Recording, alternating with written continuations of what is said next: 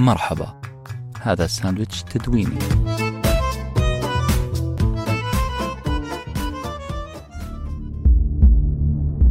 جاجي بيري بيمبا.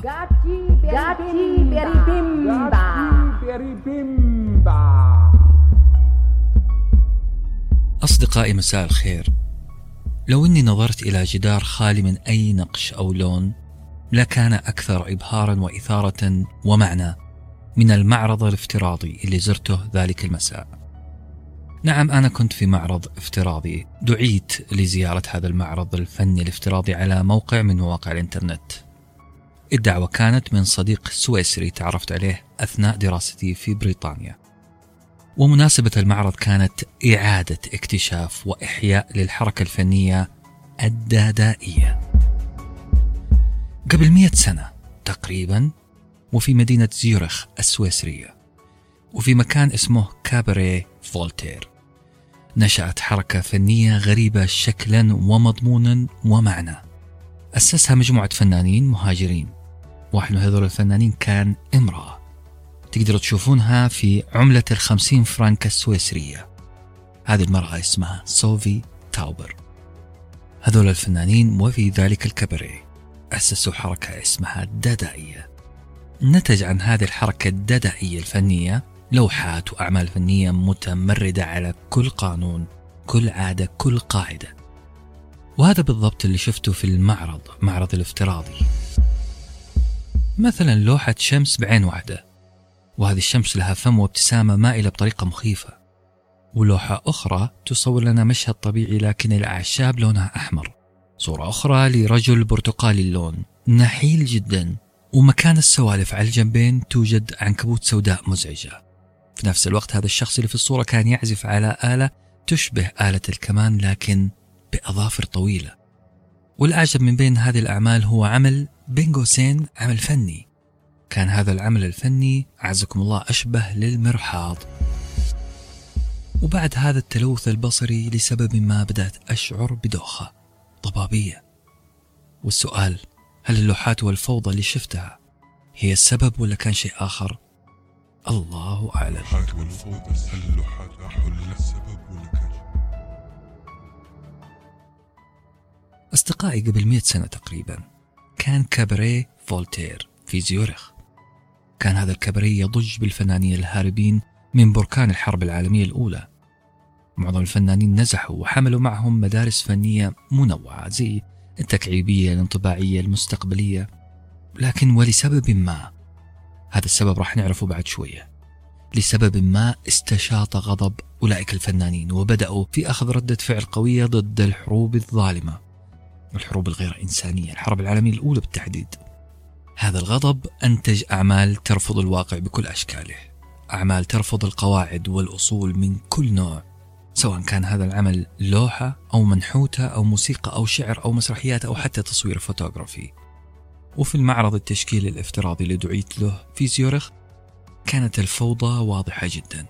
وكان من المفترض مني كشخص مدعو لهذا الفن هذا الفن الحداثي جدا هذا الفن الفوضوي أن أبدي انطباعاتي وأشارك الحضور اندهاشهم على الأقل في مربع الحوار الشات اللي في أسفل الموقع.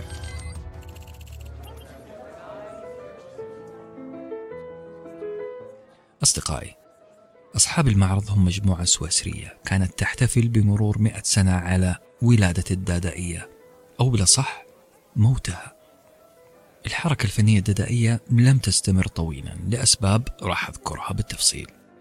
حاولت بكل قدراتي الفنية بكل خيالي أني أجد معنى خلف هذا العبث. حاولت أعمل زي ما أعمل دائما في بلاط الغرفة مثلا إني أدور على وجوه وأشكال مفهومة في نكشة البلاط. لكن هيهات في اللوحات اللي في المعرض الافتراضي كانت تحارب أي معنى يمكنني التعبير عنه والمفارقة العجيبة أنه كان الحضور اللي حاضرين معنا في هذا المعرض الافتراضي كانوا يمدحون بالشكل غير طبيعي كل قطعة فنية تظهر ويبقى السؤال هل أنا الوحيد في هذا المعرض الجاهل اللي عدو ما يجهل؟ هل هناك فن فعلا فيما أرى؟ أم أن غدتي الفنية العربية الفطرية ما تلوثت بتلوثات الأسلحة اللي انتشرت في أوروبا؟ هذا السؤال أشغلني فوق ماني مشغول خلال محاولة إيجاد معنى لما يسمونه بالفن الدادائي. أصدقائي خلونا نكون منطقيين من الطبيعي أن يهرب الفنانين من لندن وباريس وميونخ. من الطبيعي أن يهربوا من مهد الضرب والمضروب. أهوال الحرب العالمية الأولى كانت عظيمة. طبيعي أنهم يلجؤون إلى سويسرا الدولة المحايدة في هذه الحرب. الحرب العظمى اللي تقريبا تشبه لعبة الضومنة لعبة الضومنة اللي بمجرد سقوط قطعة منها تسقط باقي القطع.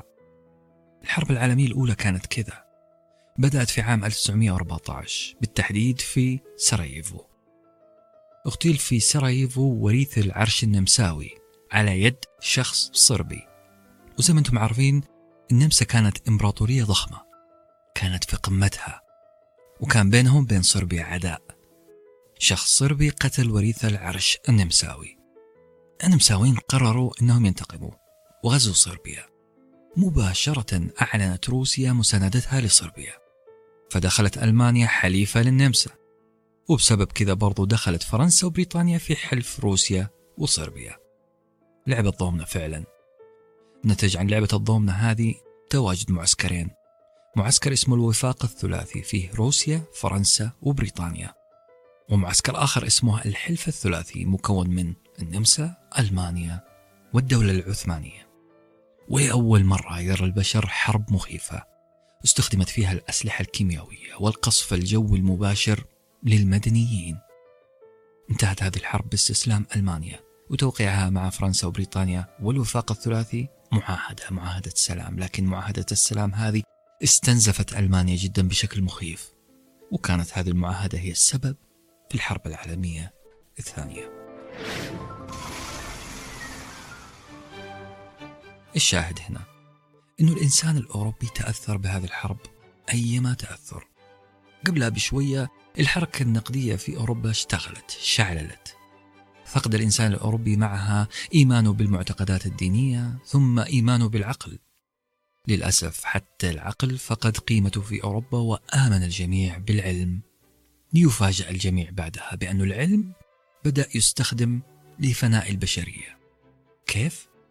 من خلال الطائرات اللي تقصف أسقف البيوت الآمنة والكيماويات المصنعة اللي كانت تتسرب للناس من شقوق الجدران. الفنانين خلال وبعد كوارث الحرب العالمية الأولى انتفضوا عبروا عن يأسهم من هذه الدنيا. الدنيا في نظرهم أصبحت غابة ما لها أي قانون. وكل قاعدة وقانون أخلاقي أصبح في نظرهم كذب وخديعة. هذا اليأس صوره الفلاسفة كطرح عبثي والآداب صورتها كروايات عدمية والأعمال الفنية كانت ثائرة جدا على كل معنى قديم. القديم يا جماعة في نظر الأوروبيين في تلك الفترة لم يورث إلا الدمار. وهذا سبب رئيسي جعل الدادائية تنتج قصائد لا معنى لها تنتج مقطوعات موسيقية صامتة لا صوت لها وتنتج لوحات عبثية تعبت وأنا أبحث عن معناها. في ذلك المعرض في ذلك المساء. جاجي بيري بيمبا هو عنوان حلقتنا اليوم. وبالمناسبة هذا ما هو اسم لاعب محترف ولا هي تعويذة سحرية سمعناها في أفلام ديزني بل هي قصيدة. قصيدة للشاعر الألماني هيوغو بال. هيوغو بال شاعر دادائي. من أصحاب المدرسة الدادائية. عرفت اسمه وعرفته هو شخصيا من خلال تكرار اسمه في المعرض. قدم لنا كأيقونة فنية. قصيدة كاجي بيري بيمبا هي واحدة من قصائده. بعض النقاد سموها بالقصيدة الصوتية. وهي عبارة عن مجموعة أصوات متراقصة موسيقيا طبعا. لكن المفاجأة أنه هذه الكلمات كاجي بيري بيمبا ما لها أي معنى. كلمات مختلقة هي فقط أصوات لا معنى لها. Gaji beri bimba, glandridi laula loni karori, gajama grama berida, bimbala glandri galasasa lauli talomini. صديقي المستمع والمستمعة أنا مثلكم تماما. أنا استغربت جدا من هذه الفوضى. مدرسة فنية بلا هدف بلا قواعد بلا إرث.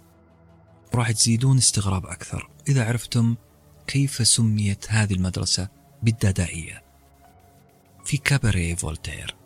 اتفق الفنانون المهاجرون على أن ينشئوا حركة متحررة من أي قيد وبدأوا يفكرون في اسمها. إيش ممكن نسميها؟ أخذوا قاموس قاموس فرنسي وقطعوا من أوراقه أجزاء صغيرة جدا.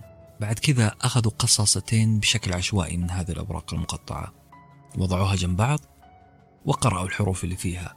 فكانت القصاصة الأولى دا والقصاصة الثانية دا دا دا وفجأة وجدوا ضالتهم وجدوا اسم لهذه الحركة الفوضوية حركة الدادايزم في وسط هذا المعرض الدادائي الفني وخلال نقاشي مع الحضور في مربع تشات في أسفل الموقع وجدت أن الجماعة مؤمنين فعلا بأن الدادائية أدت دورها في ذلك الوقت. الدور كان هو التعبير عن السخط من إرث البشرية الدموي. بصراحة أنا في تلك المناسبة وافقتهم على مضض لكني نبهتهم بأن الاحتفال لابد أن يكون بموت الدادائية وليس ولادتها. احتفال بأننا انتهينا من تعبيرنا عن سخطنا. وأعتقد أنه ردي هذا كان مزعج بالنسبة لهم. وأنا بصراحة شايف أنه معي حق. الددائية توفت مبكرا في عمر الثمان سنوات فقط ما استمرت إلا ثمان سنوات. بدأت في 1915 وتوفت في 1923 وبحسب أطباء النقد الأدبي والتاريخ الدادائية ماتت وهي تدور حول نفسها وتصرخ في مكانها. دون أن تفعل شيء له معنى. الفنانين الدادائيين اكتشفوا خطأهم الكبير وأنه لا يوجد أي فن أو أي سلوك في الدنيا بدون قواعد. كانت أشبه بصرخة تعبير مؤقتة على الواقع. صرخة تعبيرية فقط صرخة مزعجة لكنها كانت تعبر عن رفض واقع ما. وطبعا التهم السأم والرفض والغضب معظم أولئك الفنانين الددائيين وبدأوا بشكل منطقي يلملمون جراحهم ويعلنون وفاة الددائية. ووصلوا القرار أنه مستحيل أن ننتج فن بدون قواعد. أصدقائي بعد هذا الاستعراض السريع للددائية أؤكد لكم مرة ثانية أن النظر إلى جدار بيتي راح يكون أكثر إبهارا من النظر إلى جدار الدادائية وأؤكد لكم كمان أن التشكيك واليأس والضجر لو تحول لمذهب فني فسينتهي بهم الحال إلى عبثية ثم إلى عدمية لا معنى لها. وراح نجد نفسنا في لحظة من اللحظات لا نتلذذ بكتابة أو قراءة شعر جميل زي الشاعر العربي اللي قال أمر على دياري ديار سلمى أقبل ذا الجدار وذا الجدار وما حب الديار شغفنا قلبي ولكن حب من سكن الديار. سنجد أنفسنا بلا ذائقة ولا ملكة لصناعة مثل هذا الكلام وتكون نهايتنا للأسف الغرغرة بتعويذات لا معنى لها من قبيل جاجي بيري بيمبا وفي حفظ الله.